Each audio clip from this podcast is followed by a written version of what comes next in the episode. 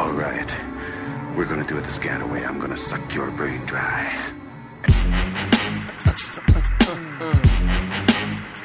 And we are back. Yes, we are back with the Mars Magazine podcast. This is Adario Strange along here with Make song.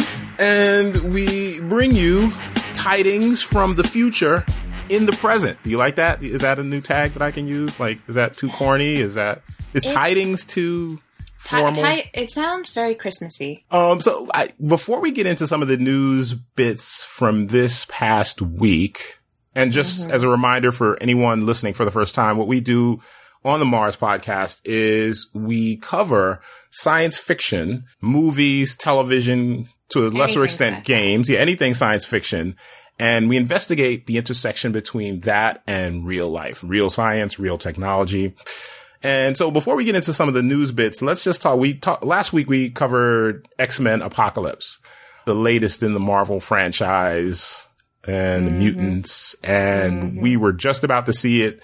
So I, I will pass it to you first. What did you think? What, what was what was your experience? Well, um, I think I signed off the last episode by saying I'm going in with super duper low expectation. And I think that helped immensely. I think doing that, I enjoyed the movie a lot more than I would have otherwise. Uh, but overall, I thought it was pretty bloated. And I, I don't know. What did, what did you think? Did you think it was Um. Oh well, it was a solid entry. It wasn't, you Mhm. know, it wasn't horrible or anything like that. Again, this is one of my favorite comics as a kid. So anything they do, I'm watching very closely. I liked how they treated the Wolverine plot line. I liked, Mhm. uh, the Professor X, you know, going bald bit. I, you know, the Quicksilver. Yeah, the, the Quicksilver part, once again, was the best part of the film. Um, the, the, the pizza dog.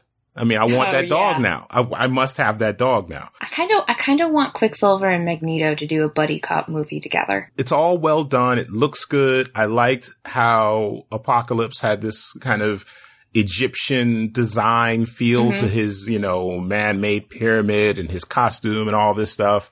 Olivia Munn just didn't do it for me. Love you, Olivia, Olivia Munn, but in her role, she didn't do it for me. Storm didn't do it for me. And that's one of my Mhm. favorite characters. Jubilee Um, didn't do it for me. Yeah, it just it was um it seemed like it was done quickly as opposed to deeply and well. You know, it was it was kind of weird because I, I get totally what you mean by it, the fact that the movie seemed quick and not in depth or whatever, but it also felt really bloated because just things kept happening. The the setup to Apocalypse took forever, and then you know you just kept going around, and then Magneto had his whole sob story that they had to put into it to explain why he would even team up with Apocalypse, and I just thought it was kind of And then there I I started to get the the little pang of so with the whole Star Wars franchise, you know, the whole thing is unsettling to me because there's this constant low level pang that I have in my geek sci-fi spirit that, oh, you're just trying to make money here. You're just trying to make money here. You're not trying to tell a real cool story. And that started when I saw, oh, that really kicked in with X-Men Apocalypse, uh, at the end of credit scene, um, when they kind of showed something X, whatever, I, I forget the, the Essex company. no, no, no. I'm talking about the yeah, but I'm talking about the um the substance that there's some substance that is supposed to allow regular humans to uh, get mutant powers or whatever. Oh yeah. And, you know, basically they're kind of like, okay, so this is like, you know, what's coming next. And, you know, come on, enough, enough. This movie was not that. Here's the thing. Apocalypse, Four Horsemen, End of the Mhm. World. Did you feel at any point in that movie like, oh my God, the earth is about to end? No. There And you go. It was just, it was just like, oh, you know, they're gonna save the day. Like, come on. They blew, they blew the title of the film. It's Apocalypse, X-Men Apocalypse. I know that's the name of the character, but Apocalypse is, I'm supposed to fe- sit there and feel like this is, you know, this might all be over. I never had that feeling. Never, I- not you once. know, that that part of that might have just been Oscar Isaac's performance. Not saying that I think Oscar Isaac is a bad actor. I think he's a fabulous actor. I love Ex Machina. I even like him in Star Wars a lot. But um, Oscar Isaac as Apocalypse. Right. And um, you know, I was reading the Rolling Stone interview because he's uh, he was on uh, he was like on the cover of Rolling Stone I think a week or two ago. I don't know when, but um, I was reading his interview and he said that the director Bryan Singer told him to act in degrees of Skeletor, and so it would be like this scene calls for full Skeletor, this scene calls for like quarter Skeletor, and it just Wait, are you, you're not making this up. When you say Skeletor, you're talking about Skeletor, He-Man, He-Man, cartoon. Skeletor. Yes. Like Okay. you can go to the Rolling Stone uh, interview, and this is where I'm getting it from, unless my brain is made of Swiss cheese or something, Okay. which I don't think it is. Okay. Um, but yeah, and so much of the movie felt there were just like moments of supreme cheese in it that I it kind of took me out of the apocalypse feeling, you know, like it was it's like oh it's kind of goofy. Yeah, great choice of X Men storyline, but yeah, just there was no tension at all. Yeah, yeah. So that's what we thought about X Men. If you're a hardcore X Men fan, definitely check it out. Um, if you want to wait for it on video, I don't discourage you from doing that. And there you have it, X Men Apocalypse. Just sort of meh. Next, um, you wanted to tell us about an exhibit you went to that I think kind of calls back to an earlier episode that we did. Yeah, yeah. So I went to the Manus Ex Machina visit uh, exhibit. I visited the Manus Ex Machina, whatever tongue twister. Use your words. Speak human. Speak human language. I went to the Manus Ex Machina exhibit at the Metropolitan uh, Museum of Art here in NYC, and we talked about it in a previous episode because of the Met Gala. Uh, and it was this year's theme, like the sub the subtitle to this exhibit is "Fashion in the Age of Technology." So I kind of went and checked it out. Uh, when we were talking about the Met Gala, we were just kind of like fail, fail. Where's the tech in this fashion? Except for um, like two dresses that kind of incorporated it in a nice way. Uh, that kind of carries over into the exhibit as well. It was just, I think the whole name of the exhibit is such a misnomer because they're they're saying they're talking about like manus, which means like handmade, and then machina, which obviously means machine. So they're just talking about how like technology makes it easier for fashion to be made. And then the you just walk in and they have some like foofy kind of I don't know, churchy but somewhat futury ooh ah, music going through the entire place. And all the dresses are things like embroidery, uh, lots of feathers going on, some other stuff. And I was like, this, this doesn't really have a tech feel to it at all, with the exception of one dress by this guy named Hussein Ch-. And I called it the Iron Man dress when I saw it because it's this gold metal dress that whoever wears it has to walk into and then it kind of has has like a motor in it so that it'll just like zoom forward and there's these little things that look like pollen and they fly off off the dress into the air and have LED lights so it was like really freaky and weird. Was there any 3D printed dress Yes. stuff out there? Yeah, so that was the other thing. Um, there's this uh, lady named uh, Iris Van Herpen, and they had a bunch of her stuff there, and she uses 3D printed like materials to kind of create dress sculptury things. So there was like one that looked like it was made out of autumn leaves that she had 3D printed, and that was cool. There was another one that kind of looked like it was a really cool dress. It looked like a rib cage. So she like 3D printed bones and like put something together that way. There was another one that was it looked like it was origami and had fiber optics as a skirt or something like that. So all of her stuff was super duper cool, but you could kind of tell that they just populated half of the exhibit with everything she did. So What, were there prices on these dresses? No prices. No And were they all for women? Was there men? It was primarily women. Okay, so realistically, can you see anyone outside of, you know, a Lady Gaga party, private party? Can you see anyone actually wearing any of these things that you saw on display? No, no, like me and you wearing these types of things? Not really. These are all really haute couture, like Lady Gaga or super rich people prom type dresses. Okay, so more art than real fashion. Yeah, more art than real fashion and also just like concept kind of. There was like a dress that was made out of straws and I was like, well, I don't even know what that has to do with technology in any sense. So. And so that was Manus Ex Machina, and that is is that still going on at the uh, yeah. Yeah, it'll be going on until August 14th, so you have plenty of time to go and be disappointed. So next, we wanted to talk about a film that we just saw the trailer for, uh, called Approaching the Unknown. Mars is just a tiny dot in the sky, 40 million miles away. Requesting permission to kick off my shoes for the rest of the ride. Roger, Captain. You have permission. Good morning, Staniforth. I don't know if I'm on course. My ship isn't telling me. Abort the mission. Return to Earth right now. The mission has failed. But I can't go back. What are you doing? What's going on? This is why I came here. To give everything up. For one moment of pure wonder.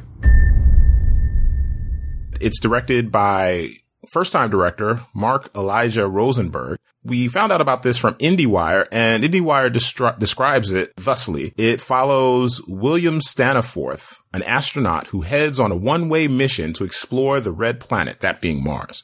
Of course, since we're dealing with science fiction and the unknown, something goes wrong. Staniforth's life support system fails him and he is left to fend on his own in the most unknown of territory, territories and hijinks ensue. And, it, and everything, like all the little synopsis uh, wrap ups that I've, you know, read about this, apparently there's some sort of, you know, I don't know if it's like the, the, secret isn't revealed and I haven't like gone deep into like the script writing websites to kind of like spoil it for myself. But it seems like he either meets with some sort of being or he has some sort of otherworldly, you know, experience. Like something happens out there that isn't just normal astronaut stuff. So did, yeah. did you, you check out the trailer? Yeah, I checked out the trailer. Like it, the trailer to me felt like The Martian meets Gravity meets Moon. Have you ever seen that? I love Moon. That's one of my favorite yeah, films. Yeah, yeah. It it felt like that to hmm. me, like just a kind of man go.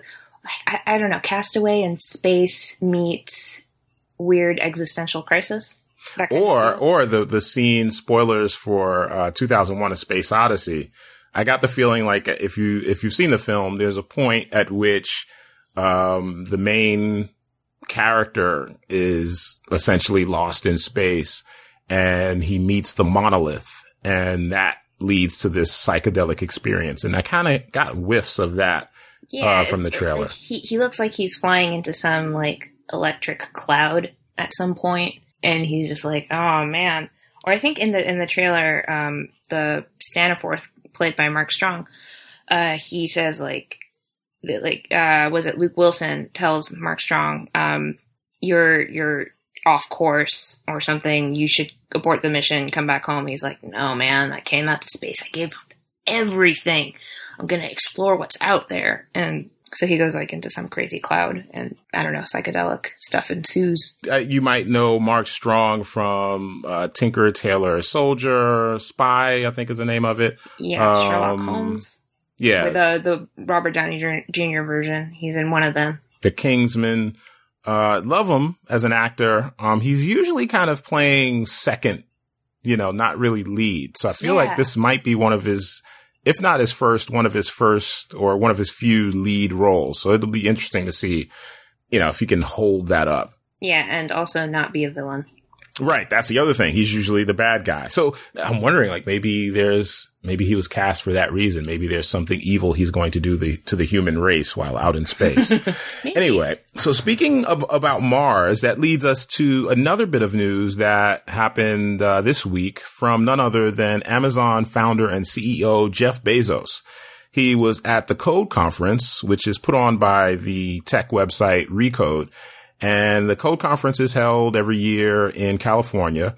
And um, in case you don't know, in addition to founding Amazon, he's also the founder. Jeff Bezos is the founder of Blue Origin, which is, uh, I guess, trying to be a commercial space company in the same way uh, as SpaceX. So, in an interview at the Code conference, he, you know, he was asked a bunch of questions about technology, the future, artificial intelligence. And somehow the topic went on to the topic of uh, space travel. And he said, this is a quote, we will, this is him speaking enthusiastically because I actually watched the video. He says, we will, we will settle Mars we, and we should because it's cool.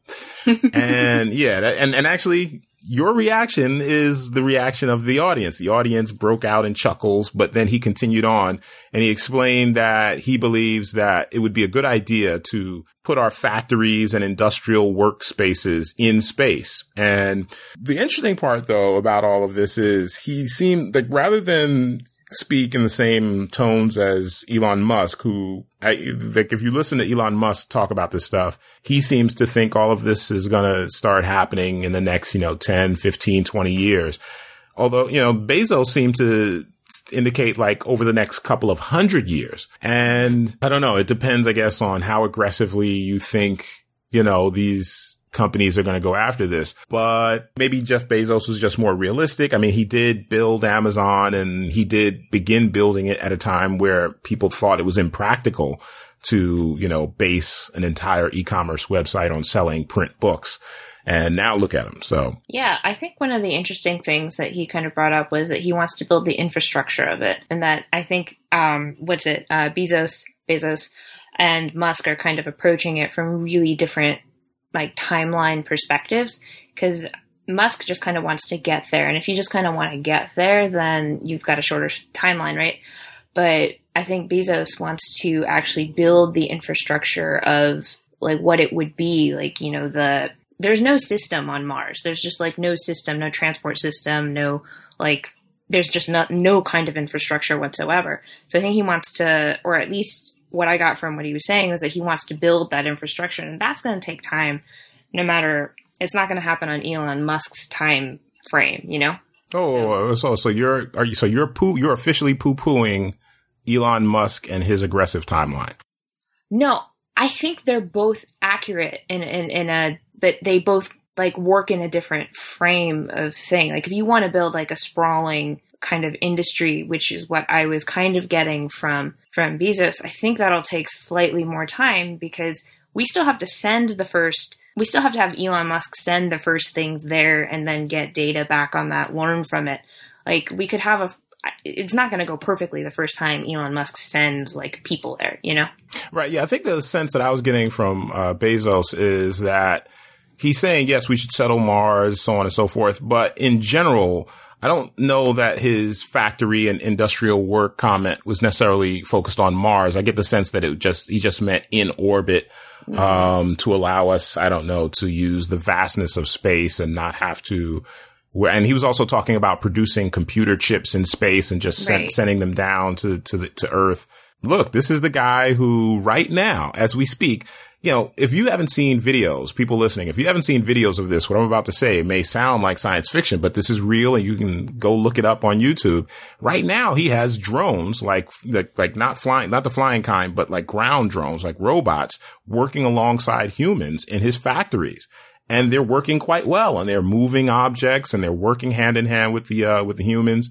And you probably, you know, I mean, if you're listening to this, you probably follow tech on some level. And you probably also know that he does have plans, Bezos, to put drones, you know, delivery drones in the air. So he's, he's aggressive about a lot of this stuff, but he, he's probably also quite aware of the challenges of industrial space work. But, you know, here we go again, you know, the, uh, mm-hmm. Weyland-Yutani you know, uh, theme. It's happening. you know? It's happening. Maybe it won't be Musk. Maybe it'll be uh, Bezos. Maybe they're like each other's yin and yang. The yin and yang. Well, you know, they they have the ongoing beef, or you know, the uh, snappy m- remark back and forth, you know, on who has the best automated systems for, you know, reentry for their reentry rockets from space. You know, who did yeah. it first? Who gets the credit? Well, you know, um, cause you were mentioning the code conference and I think last night they interviewed Elon Musk and, you know, I think one of the questions they asked him, they're like, you know, Jeff Bezos also has, um, his thing and you have SpaceX. Like, what, puts, what, what makes you different? And there was like a split second where I thought Elon Musk was like, really? This is what the question you're going to ask me? Okay, well, I'll get into it. But, you know, it was just. Oh, what did he say? You, I, am on the edge of my seat here. What the, well, like, I want to know the no, answer he gave, to that. He gave like the politician answer where he's just like, well, you know, Jeff and I, we have like the same thing, but we don't have the same thing. And we're like approaching from different ways. I just thought in his eyes, he was like, really? It was it was mostly like the story that he says in his eyes than what he actually said. He kind of pulled like a he pulled what Hillary Clinton does when people ask her about Bernie Sanders. Oh, burn, burn. Okay. Wait, You did I just make a pun? I didn't even mean to do that. Did, I'm awesome. You did. Um, it was a it was a burn burn. Well, I'm just impressed that you can read anything from Elon Musk's dead robot AI eyes, because that dude, I mean, really, his eyes were expressive to you? Well, I don't. Oh, maybe I'm just reading into his eyes. I don't think he he's too. I think his like face is dead, but I don't think his eyes are dead. Oh, you see the the maniacal glint behind the Yeah. stoic. Yeah. The other thing I always tell people when I talk about Musk is he, I, I think he is, he wants to be a science fiction author. And Right. Because he had early success, I believe it was with PayPal and he has like these resources and, you know, I, I understand he kind of went close to broke at one point, even after PayPal. So he is industrious and resourceful. But, you know, because he's built himself up to be able to do all these interesting things with Tesla and SpaceX, he's actually realizing things that some people, you know, still talk about in kind of imaginary terms. So when he talks about stuff like, so at the code conference, he also brought up this idea of us living in a giant simulation. The Matrix. Yes. And so when he talks about this kind of stuff, it's really, you know, imagine if the same guy was saying this stuff and he had, you know, 500 bucks in the bank and worked at Walmart. You know, I think most people would go, oh, okay, you're crazy. You're not, you're reading too many comic books or something. But this guy is actually sending rockets into space. He's working with NASA. Um, he's putting, he's about to put out what may be the most affordable and coolest electric car we've ever, ever had. You know, so, so you have to listen to the guy on some level. I don't know if I agree with the whole simulated universe thing, but when he puts out all this, you know, kind of like he reveals his real thinking on what the future may hold. I think what we're listening to is a frustrated science fiction writer. you know, so maybe, maybe get on that, Elon. Maybe, uh, I would I would read his book. I would read it just Hey. to kind of see what he's what he's got cooking up there. Yeah, yeah. I mean, he's got the resources, you know, why not? Just, you know, go for it, you know, try, try your hand at it. Um, so that's, uh, kind of some of the things that happened over this week. Uh, next we want to talk about something that came up also this week that is the inspiration for this week's podcast, which is a remake, a reboot, a reintroduction of Logan's Run. Welcome to the 23rd century. The perfect world of total pleasure. Every pleasure is yours to experience. Runner! There's just one catch. When the tiny crystal in the palm of your hand flashes its final message, your time is up. Michael York is Logan. Run, Logan! Policeman in a perfect world. No! Trained to track down runners until he is forced to run himself. And so that is the trailer for the original uh, 1976 film Logan's Run, directed by Michael Anderson and starring Michael York. Michael York, one of my favorite old school actors, um, one of my favorite films that he starred in was uh, The Island of Dr. Moreau. Did you see this? This the old one. I don't think I've ever seen the movie, but I know of it. He's the he's the protagonist. I mean, this this film was I think there was like a remake that starred uh Marlon Brando, but this is the original. York goes through and no spoilers, I'll try to avoid, but I mean, he goes through a transformation and just I just love it. Michael York is amazing in that film. Anyway, that was one of his iconic roles, but this Logan's Run in 1976 is also one of his big roles and he plays a Sandman uh, named Logan Five. Um, do you know, uh, Vic, like kind of like what the plot is? Do you, did you want to lay that yeah, out? Yeah, sure. So, like, if you're like me and you probably never heard of this film until uh, an esteemed sci-fi friend recommends it to you, um, this film is kind of like it takes place in 22, like 2200 or something like that. So maybe like 200 years from now. And it's about a domed city, like a geodome city in a post-apocalyptic dystopian type world and everybody in this city is really young. And when you reach the year, when you reach like age 30, you have to go through this, uh, I, I think, I Carousel. it's called. Yeah, carousel. you go through this like weird process where you may or may not get renewed into a new life.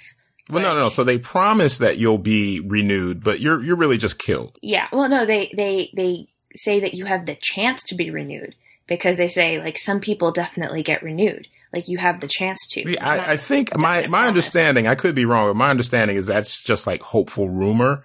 I mean, Mhm. I, I my understanding is that like the people who actually get nervous about it and investigate it find out, oh, you just get killed, and those people become what are known as runners. Right. And the Sandmen are the people who are tasked with tracking down the runners. They're like Um, police officers. Right. And um, they hunt these people down as they try to get to, oh God, what is it called? Um, Sanctuary. Sanctuary, right. They try to get to Sanctuary. And so that's, and, and when you, everyone in the city has like a crystal in their hand. And when they get to, or they, when they get near the age of 30, the crystal begins to blink. And then when it's time for them to be snuffed out with their old ass, uh, the, the crystal 30 turns 30 black. Is, is old. Yeah, you, yeah, yeah. And so, that, so what's interesting though is so this is all the film. The 1976 film was based on a novel, and the novel came out in 1967, and the novel was by William F. Nolan and George Clayton Johnson. And in the novel, the age limit is 21. Oh, geez. Yeah, so you weren't playing around in the novel. So this is why I always like uh when something is based on the book because you can always like if you like the movie, you know you can always go back to the book and the book's probably going to be more hardcore. You know, so yeah, they weren't messing around. 21 21. and you're done. Um, and in the book, runners, um, are, they're supposed to report to a sleep shop. And, you know, if you don't report to a sleep shop and you try to run, the, the, the Sandmen, who are also known as deep sleep operatives or DS men, uh, will come hunt you down with like this multi-purpose gun. You know, sometimes it, it has like all these different functions. Um, so that was like, so this came out, like the, the idea of this is from 1967. And now they're going to, or they've been trying to remake this film.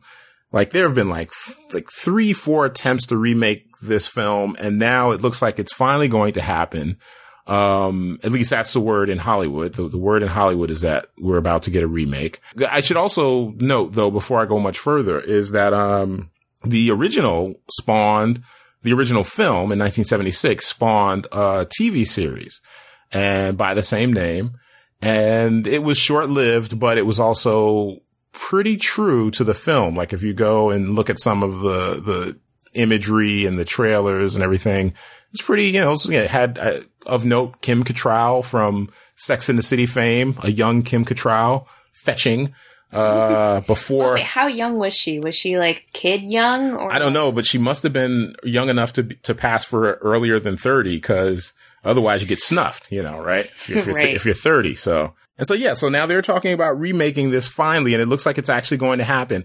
I, before we go too much further into that, what's your, since this is your first mm-hmm. experience with this film and the idea, like, how did it come off? You know, what was your, give me your mini take. my mini take. Well, you know, first thing watching it, I thought the premise was like kind of interesting. It kind of reminded me of, I mean, this is going to sound really lame because this obviously came before what I think it reminded me of, but it kind of reminded me a little bit of Hunger Games, where you have like young kids and they're obsessed with death or like impending death upon them or something like that. But I, I thought it, like they keep bringing up these really interesting questions as uh, Logan Five, the the Sandman is investigating what they're doing, they bring up really interesting and I think really deep questions about like how much would we remember if you could only live up until 30? Like what's the institutional memory of humanity if you only live up until 30? And like they're just so ignorant about certain things. Like I think at one point him and his his uh, lady friend Jessica Jessica 6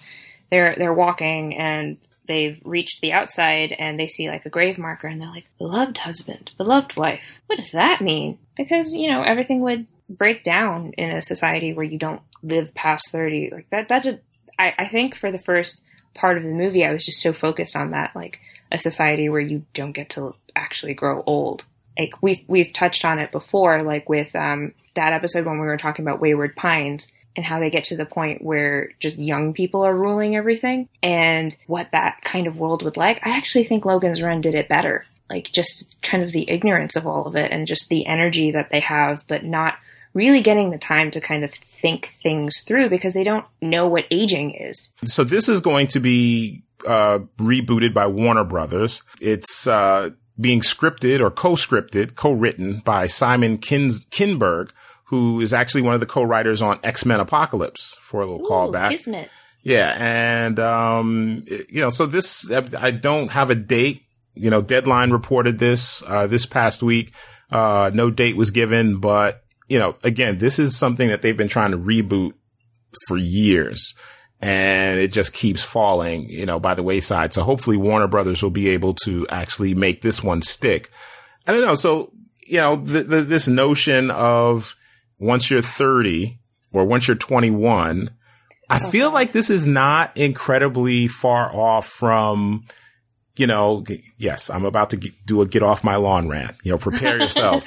Um, Get off, get off your holographic lawn. yeah, I, I feel like this is not that far off from reality because, okay, so when I came back from Asia, uh, in the States, I returned to New York and one of the first things I wanted to do was to kind of say, Hey, you know, look at all this stuff I found out about technology in Asia that isn't happening in the States. Like, you know, and I remember one of the things I was trying to expose people to was this app called Line. And Line had stick. This is like years ago. It's like three, four years ago. And Line had stickers. I mean, basically it operated in much the same way as, I don't know, um, Like I think the closest analogy I have for Line in for a Western audience was like how Facebook Messenger has those stickers. Well, that's the latest. Yeah, that's the latest clone. But there are there have been a few others that have cloned what Line was doing, as though this is new stuff. But actually, so that's not the point, though. The, so the point was, you know, I was talking to a couple uh, a couple of colleagues in the tech world, the tech journalism world. And I was trying to kind of, you know, get them to open up about, you know, like this is what's going on in Asia with like tablets and software and phones and, uh, and there, there seemed to be this resistance just, just to the notion of that it even mattered. And, Yeah. but then when you talk about something like Snapchat, the very fact that it has this perception that young people use it, suddenly it's important. Never mind the fact that, you know, it doesn't maybe have as many users. I mean, now I think the news just came out that it reached parity or has slightly surpassed the number of users on Twitter. Twitter, yeah. But this is all recent. I'm talking about a few years ago. This is before Snapchat really hit its, its peak. And there was just this kind of perception of, well, young people like it, you know, so, and I'm not even going to say millennials because again, there are 30 some, there are millennials who would be killed. millennial and I don't know how to use Snapchat. Well, there would be millennials that would be killed in the world of Logan's Run. So me, you know, me, I yeah. would be in the book world. I would be dead. Right. now. And so, but the the point being that there seems like what what was clear to me was okay. I'm trying to tell some of these people about some of the cool things I learned about tech in Asia, but like they're more interested in in tech that young people are using, even if. I tell you, okay, well, young people in Asia are using this tech. Uh, it doesn't matter. It's in Asia. I want to, you know, what, what are young people in the West using? And, and, and, I feel like I saw the same storyline with Facebook. What was the whole story about Facebook? Let's say a year and a half, two years ago. Oh, your grandma's using it. You can't use it anymore. And that's like, that's like blatantly like this age related diss to Facebook. And, and, I, and I'm sure the people at Facebook probably freaked out about that. Oh God, you know, like we tried to get grandma and grandpa on this thing. And now that we finally freaking got them on the service, now that's going to be our death knell. And, and that's what makes us uncool. I mean, like think about how Facebook started. Even it was just only you could only be a college student on Facebook when it first started. Like or well, you had to have a college email address. Yeah, you had to have a college email address. And I remember I first got my Facebook when they started opening it up to high school students. So it was just a really young platform and it felt like super cool and super like your parents won't be on it. It'll be fine. Like you can just do whatever you want. We have like this secret society and like I think people, a lot of people say MySpace was the, the, whatchamacallit, the predecessor to Facebook. Yeah.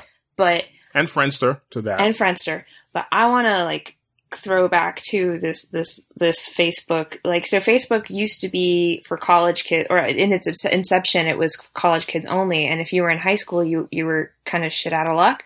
So when I was in high school before they opened it up to uh to uh, before they opened Facebook up to us we had to use something called Sconex and it was like Facebook for high school people. So you know it's I think the whole idea that young people creating their own societies isn't necessarily new, but Oh, yeah, but before you get off that, but I mean, now the same thing that happened with Facebook, I'm seeing it's, it's happening with Snapchat too.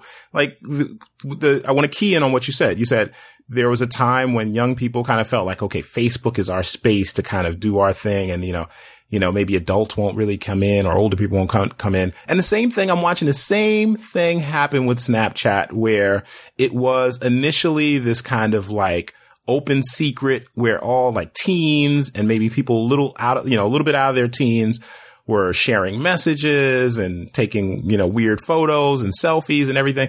And now, you know, you watch late night TV and you got, you know, old fogies, you know, like, my Snapchat handle is blah, blah, blah. And, you know, so game over there. And it's, it's just, um, it's just a matter of time before grandma is on Snap. Did you get my Snapchat? You, you know, look at it before it disappears.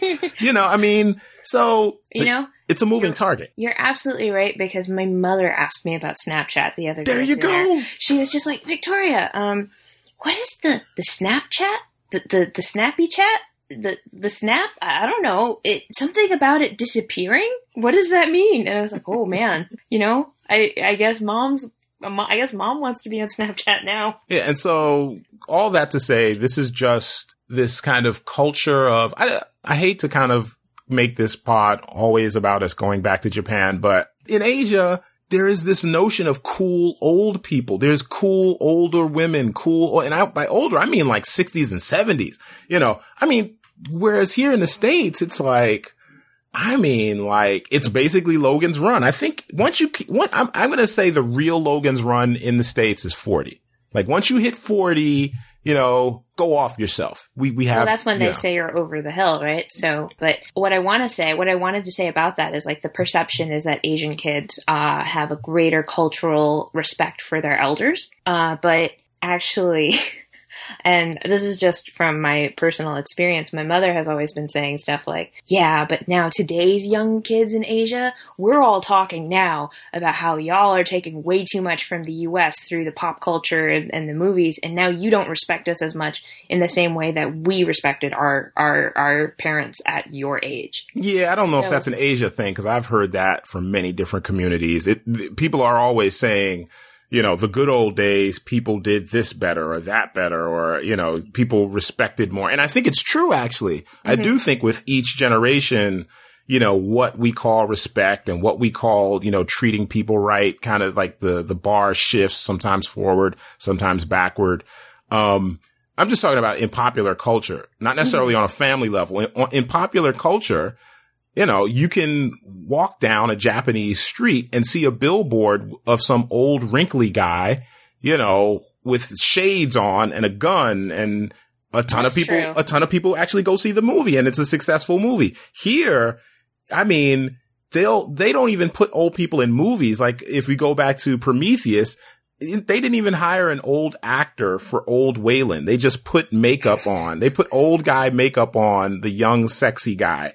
So Well, I mean, I mean, but you have Liam Neeson in Taken, and he's not a spring chicken. a rare exception. A rare exception. True.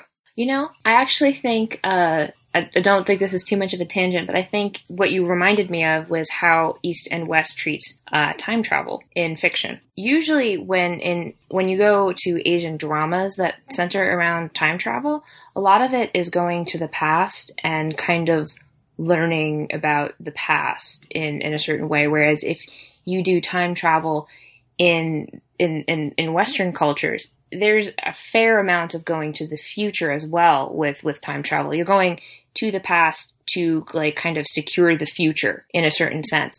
Whereas in the East, you go to the past to kind of like I don't know how to explain it. There's a lot of like time travel romances Right. in in the past where you go and you go and you tell them about the future but you win that historical person's affection because you know you, you've come and you're making their life better but it, it kind of glorifies the past and and like elders in a way that time travel in western fiction doesn't really do And so, so yeah, that's a great.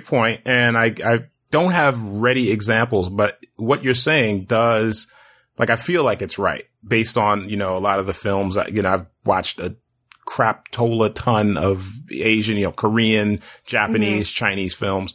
And yeah, it does seem like they're always traveling into the past. Yeah. I mean, so just back to just the, the Logan's Run thing, you know, I know scientists are working on, you know, trying to extend our lifespans and, you know, and then, you know, give us longer, you know, lifespans here on earth or whatever. But let's talk about the notion of a, an end day, which is what they call it in Logan's Run, or they call it last day, actually. yeah last day yeah So in the novel, the premise is that the reason that they're, because I don't know if we explained this, the premise is the reason they're doing this, the reason they're cutting you off at 21 is for population control and to control the consumption of resources. Uh, cause remember, they're li- living in this geodesic dome and everything is like, for whatever reason, everything is very limited. So do you think, you know, I mean, we're, everything, you know, global warming, you know, uh, we, we don't know, you know, if, if we're going to have a sustainable future, you know, like, like people are, you know, making all these claims about, you know, how horrible things are in terms of the environment and our real human future on this planet. So what if, what if, you know, not the, not the novel 21 year old, but let's say the 30 year old end day or last day. What, what do you think about such a scenario? So um when they said like you just die at 30 when i was watching it i was I, No, you don't kind just of- die. They take you out. Let's be Yeah, clear okay, about right. that. So, They like, take you out. basically you have a, a ticking time clock Along You got the crystal. Yeah. Yeah, you've got a life crystal in your palm and it's going to tell you when. Oh, and the other thing is that they dress you in different colors depending on how close you are to dying. Your old ass. Yeah. So we know who your old ass is. Yeah. Right. Your So, old like, ass. if you're wearing red, you're in the last stage of your life. right. Uh, and if you're wearing green, you're a little ways off. And if you're wearing like, I think yellow was the other color that I saw, you're like, you're fine. Don't worry about it. Uh, but you know, just because I had my 28th birthday recently, I was watching this film and they were saying like, you know, when you're 30, you're done. Like, bye. That time's up. And so was like, holy crap. So if I was living in Logan's Run's world, I've got two years left, a little under two years left to do whatever it is that I want to do with my life. And that freaked me out. I couldn't get over it for about half the film. Just the idea that I just feel like I'm starting out. And then to have someone say, you're done, this is your end day. So, but I mean, the, so we talked about the notion when we talked about transhumanism in a previous episode, we talked about the idea of a limited lifespan adding meaning to your life. You know, Right. the, the idea of, mm-hmm. you know, if you were immortal, you know, would you eventually, even after you acquired all this different information and knowledge and skill sets, you know, let's say if you lived, you know, two, three centuries, would you then, you know, get bored somehow and just kind of get tired of just this, this endless cycle, the, the mundanity of just like this cycle of just life, just going on and on and on. So, but what, so what if, so if resources are short and we do, and in Logan's Run, they have computers, they have robots, they have systems. So we don't have to worry about losing knowledge, you know? So what, so what if, I what if, we have to lose? I do think we have to worry about losing knowledge, though, because it didn't seem like any of those thirty-year-olds in Logan's Run were particularly smart or learned in any way. but they were hot. Isn't that what's important? I mean, they were hot. They were fucking hot. Yeah, well, eh, I, I guess. Hot-ish. I, I guess if you're hot, everything. What you're saying is, if you're hot, then nothing else matters. No, that's not what I'm saying. I'm joking. I'm joking. Yeah, Yeah, I'm but um, what was it? Yeah, no, they they didn't seem like they understood anything. And then you know, humans, you're basically intellectually useless unless you're like some sort of freaky genius until you're like 18. You don't under. You're still learning, and you know, humans have an extremely long gestation period.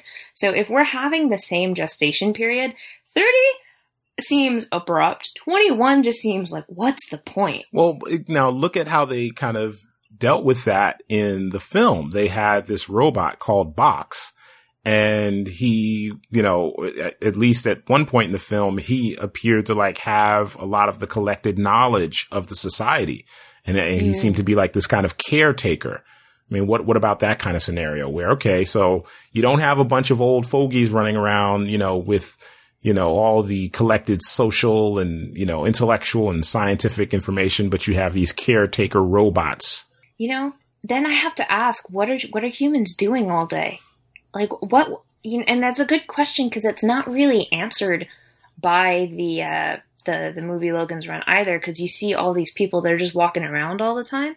Well, okay, so what- in in looking at, into all of this, like kind of like what the plot's about, and kind of refreshing my knowledge on the book and and the film, uh, the idea is that people, humans, just get to be free and just have sex and eat and play and and just do whatever they want for their short lifespan, and that's kind of you know just this cycle that just happens in the society. Uh, one thing I want to before I forget is in the novel instead of ex- sanctuary in the film is this place where they, you know, it's some other place on Earth or whatever. I don't know what planet they're actually on. Whatever planet they're on, it's some other place. But in the book, sanctuary is actually a colony that is just uh, not far from Mars. So they actually have to, in the novel, they actually get into a rocket. There's Mars again. They have to get into a rocket and escape to Mars, and they successfully escape. And that's the plot of that. So I just wanted to just add that before I Oh. forgot. Yeah, no, that's a major difference because in the film, Sanctuary is like a mythical place that they think exists outside of the city that they live in, and they don't know where it is anyway. And it's revealed once they get outside that Sanctuary doesn't exist and that humanity humanity's kind of been decimated. And they show that because um, the city is like just outside of Washington D.C. and you just see like all of our really famous monuments. They're covered in vines and everything has kind of fallen into disrepair. And there's an old cat guy who lives in I I want to say the not the Lincoln Memorial, but like the Capitol building. There's an old guy with like 20 cats. But it was really interesting because obviously if you've lived in the city you've never seen an old person before so their reaction to the old person wasn't like revulsion and horror it was like It was oh. wonder. Yeah. yeah it was wonder Yeah. That, that was a pretty cool part because they, they were genuinely like astonished to see this really old dude. Well they were happy because it meant that they didn't have to die at 30 just to go back to real life, I feel like again, I feel like we're dealing with this a lot because, you know, back in the day, I'm a Gen Xer. And so back mm-hmm. when th- the media was filled with the term Generation X, usually, you know, and I, and at the time I was a writer and editor when the term came into being and, or came into popularity. And usually it was used to, in my memory, refer to musicians, maybe actors, um, and, and often you would hear it talked about in terms of like this angst, the angst of Generation X and, you know, this kind of like dark, brooding, you know, internal dialogue or whatever.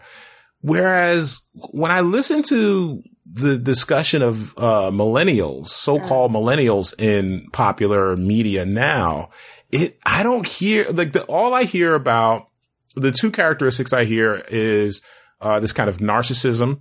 Like they, like that seems to be attached to millennials and really just youth. Like there seems to be this, I, I, it's the first time, like, cause I think before Gen X, it was, uh, the baby boomers. And now the new generation after millennials, I think it's called Generation Y, Generation Z.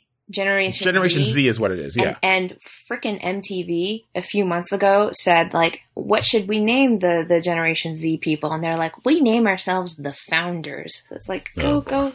I thought Millennials was bad. The Founders is worse. Yeah. But, so, yeah. so anyway, so yeah, so the next generation is Z.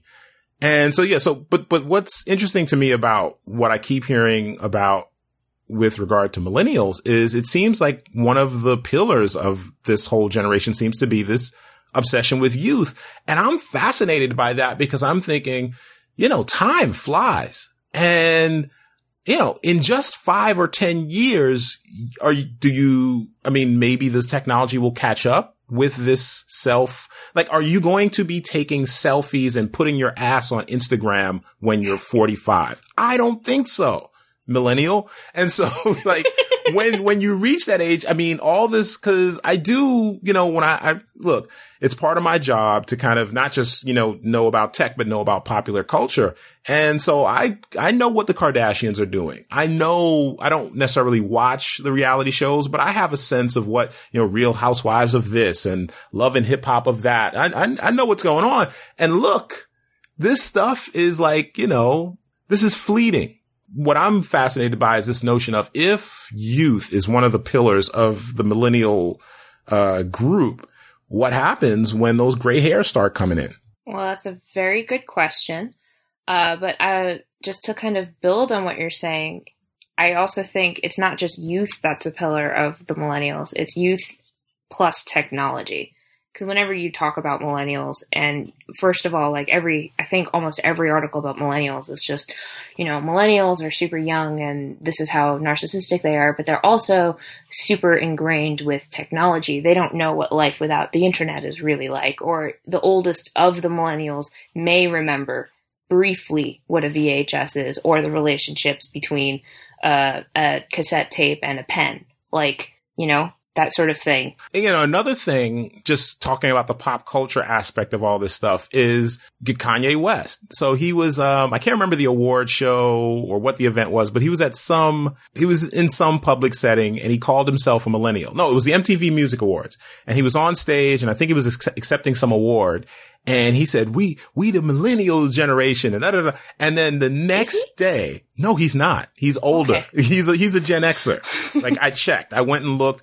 And it wasn't just myself. It was like the next day there were just like social media was filled with people checking, fact checking Kanye West on the fact that no, no, no, you're actually a Gen Xer. You're not a millennial.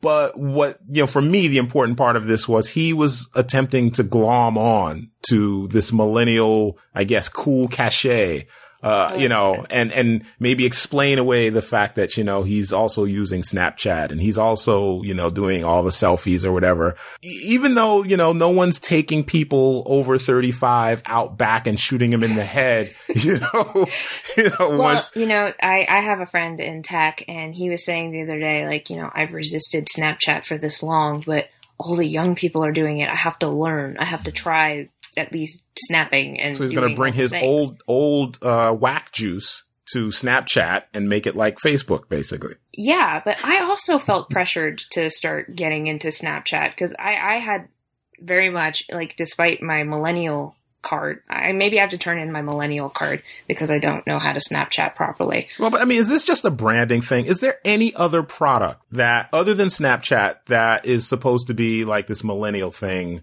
that is like a young person's thing that old people don't get, older people don't get. Well, you remember like we were talking about how Facebook got to the point where like grandma's on Facebook, you can't use it anymore. But I remember maybe a year or two ago, uh, there were a bunch of articles coming out on like how do we reach younger people? What social media are they actually going to? Because Facebook isn't like for them anymore, and they kind of touted Instagram as one of them because they're saying things. You mean like, Instagram you know, owned by Facebook? Now it's owned just, by Facebook. I'm just yeah. saying. I'm just yeah, saying. Well, maybe Facebook feels that it's too old now and it's trying to get younger by acquiring stuff like Instagram. But you know, like, and they and they were saying things like, you know, they just don't know how to read these millennials. So they, of course, they don't want to be on Facebook. They want to be on Instagram because Instagram has pictures. Wait, and see, and that's why I bring up the whole Asia thing because I remember many, oh man, maybe 20 years ago, this thing called iMode came out in Japan, which was kind of like this different version of not the internet, but just a way to display web pages and information on mobile phones. And not that long after this whole kind of, um, you would probably know the name of this, like the mini short stories that are shared via mobile. I think so. Okay. Yeah. So, and that became big in Japan. And what really stood out to me was that whenever this stuff would come out, whether it was short novels or iMode or some, you know, different way of displaying, you know, emoji or emoticons on your phone, it was always, I mean, they would always mention Japanese schoolgirls in the West, like Wired used to, they actually had a column. Oh, yeah Wired had a column called Japanese Schoolgirl Watch, which I always thought was a little creepy. They're very creepy, not little. Um, yeah, creepy. Japanese schoolgirl watch, but it was their, in my opinion, it was their shorthand way of saying this is what young Japanese people are doing. But having lived there, I just disagree with that premise. Yes, I think a lot of things do come from Japanese school children, you know, schoolgirls or schoolboys. But generally, Japanese culture, tech culture moves very fast. And so when you see a Japanese schoolgirl doing something, you're probably, if, if an adult isn't doing it, you're probably going to see them doing it within, inside of a year. Well, young people are an endangered species in Japan, you know? Like Well, there's that. Yeah. like um with with cell phones that a lot of times they they have like cell phones for elderly people, technology for elderly people. A yeah, but of- come on. In Japan, when they say elderly, they mean 80. You know, Yeah, when they say elderly in the States, they mean 55. I mean, like they, you know, yeah, I mean, that's true. you know, the, I, I, I don't have it in front of me, but the list of actors who are considered hot sex. I mean, Brad Pitt is 50 something and like most American women would like, you know, you know, Mm-hmm. knock their husband over or their boyfriend over to like, you know, I mean, hey, maybe I'm out of step. I mean, I guess it's Ryan Gosling now, but still, you know, it's not like Ryan Well, I mean- Gosling is 21. He'd, he'd be dead in the world of Logan's Run. I'm just saying. You know, Johnny Depp. uh, I think Johnny Depp's another one. I think he's close to fifty, if not Yeah, over but fifty. he's and- looking at and- he's he's looking pretty rough nowadays. I mean, I, that's Oh, yeah, there's a reason I brought up the examples I brought up because Depp is looking pretty rough. That's true. Although you know, Amber Amber Heard his, sucked like- the life, the vital life juices out of him, and now she's going to take his bank money too. Well, yeah. Uh, so you know, Kim Kardashian when she's like hitting 40, 45, I don't think that ass is gonna. Well, no, maybe you know if Grace Jones, who I think is like seventy something, Grace Jones was one of the early like She's kind of gorge. She's so pretty. Well, it, she was one of the early New York, like along with Warhol and, and other people. She was one of the early New York, you know, scene people who, you know, she did that kind of nude photo shot, uh, photo shoot that wasn't really common at the time. And she's still showing, showing her ass, you know, and she's But, like, 70 how, something. How do they maintain that through technology in in the sense of plastic surgery and bioengineering and all that sort of thing? Well, no, Like, no, no, not. no, no. I think Grace Jones is just like a skinny person. I think she's just like Okay. like a skinny, you know. I, I get what you're saying, but in her case, I think she's actually just showing her skinny butt. You know, That's that's probably true, but like if you like well let's let's flip it and turn on turn on actresses. Like after a certain age, like how many actresses over 40 can you name that have had like a great role in the past year? That's and their names can't be Meryl Streep. well, like- how many actresses? Period. I mean, you know, Yeah, I think like- of any age. I mean, it's it's you true. know, That that's definitely true. Hollywood's still a man's world, and It de- you know, definitely, so- but there's there's like especially for women, if you're not young, you kind of have no cachet in the current system. Like they called Ma- Maggie Gyllenhaal t- too old to be, I forget which actor in his 40s, love interest or something like that. No, no, no. I know, I know the actress you're talking about. It's another actress. You're talking about um, Olivia Wilde is who you're talking about. Oh, Olivia Wilde. you're right, but I think Maggie Gyllenhaal also was. Well, at some I don't point. care if Maggie Gyllenhaal is 19. I'm just gonna fucking, I'm just gonna fucking say it. No mas, no mas. And I'm a fan. I like her. I like her acting, but I don't think in her case it's about age. Um, I, I think it's, I think it's widely acknowledged that Olivia Wilde is stunning. And she recently, you know, gave uh, a comment to, I can't remember if it was a TV show or a magazine where she was saying, you know, yeah, like she was told that she was, uh, too old, you know, to be, to fit a particular role. I guess it was supposed to be like a young, a youngish, goofy role. And they were calling her like, uh, I guess too sophisticated or classy or whatever. And Oh, she felt right, it was right, like some sort of euphemism for calling her old. Which, you know, um, now that you bring up Olivia Wilde, I'm thinking of another sci-fi film that she was in that kind of deals with this whole aging thing. Uh, did you ever see Timer? Timer does not, ring a Timer, bell. Like Time. It, it was the Justin Timberlake led movie with Amanda Seyfried. You'll never get the time that you spend watch Time back, so I'll just explain it really quickly. But um, in it, you're given like time is treated as currency, and you've got like this like wrist thing, and it'll tell you how much time you have left on Earth. And rich people have like a bajillion years, and poor people don't. and they have to like earn instead of being paid in money, you're paid in time, and uh, you stop aging past. Oh, 25. I've seen that. Are you sure that's the right name? I've seen that. I know what It's you're talking like either about. in time or time. In time mm-hmm. is what. I, yeah, no, it's in time. okay. I've seen that. Yeah. Yeah, so In time in, I've seen. in, in that world, you just stop aging past twenty five, even though you're mentally able to go get older. So I think, I think maybe our revulsion in the West towards aging has to do with like the look of youth disappearing. Because if we could do anything to keep our our minds but keep our bodies young, So do you? So you think that once we nail uh, plastic surgery and and genetic uh, manipulation to even if we are even if we're not technically immortal, we begin to all look around the same age. You think some of that will dissipate? maybe maybe some of that would dissipate but like um what was it uh, I, I actually saw that there was this study by the institute for aging research. So th- there's there's this um group at the uh at the albert einstein college of, of medicine and they were um looking into they were just basically identifying this trend with um how people who live super long age. And then there was also like another, and it just reminds me of like this other experiment that they did in, I think about 10 years ago uh, at Stanford University, where they kind of attached an elderly mouse and a young mouse, and they like kind of attached their circulation systems together. And just by sharing the blood of the young mouse, the elderly mouse started like getting younger. I read that. Yeah, I read that story. Yeah, that was pretty scary because the first thing, and I'm pretty sure other people thought this too. The first thing I thought was vampires. Vampires, because the, what's the central thing about vampires is they suck your blood so they can be immortal. Okay.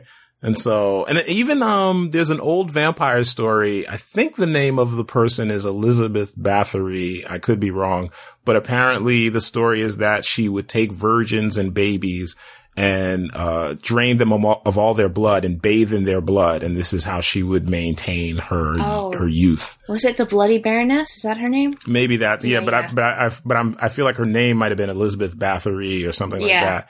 Well, she, Um, she just got it wrong. It's not the outside that matters. She should have been like sticking the blood on the inside. So that's just, I don't know. There's a few things to think about in terms of Logan's run, uh, youth culture, how we're moving into the future, how we treat youth and age in society. Um, don't take people out back and shoot them in the back of the head when they reach a certain age. Love them. Love them. Gray hairs are your friend. It means you're a winner. Gray hairs mean that you've survived. That it means that you, Well- you've, you've lived past the, the other losers who couldn't keep up with the herd and, and the lion picked them off. Well, you know, Dario, gray hair is in now. We have the the youth. The youth are going to the salons and dyeing their hair gray. to get the uh, storm, the Ororo uh, Storm X Men look. Mm-hmm. Yeah, so a few things to think about. Logan's Run, and when we do have a date, we will, you know, let you know via the Mars podcast. That has been the Mars Pod. My name is Dario Strange with, Big song. and we will see you in the future.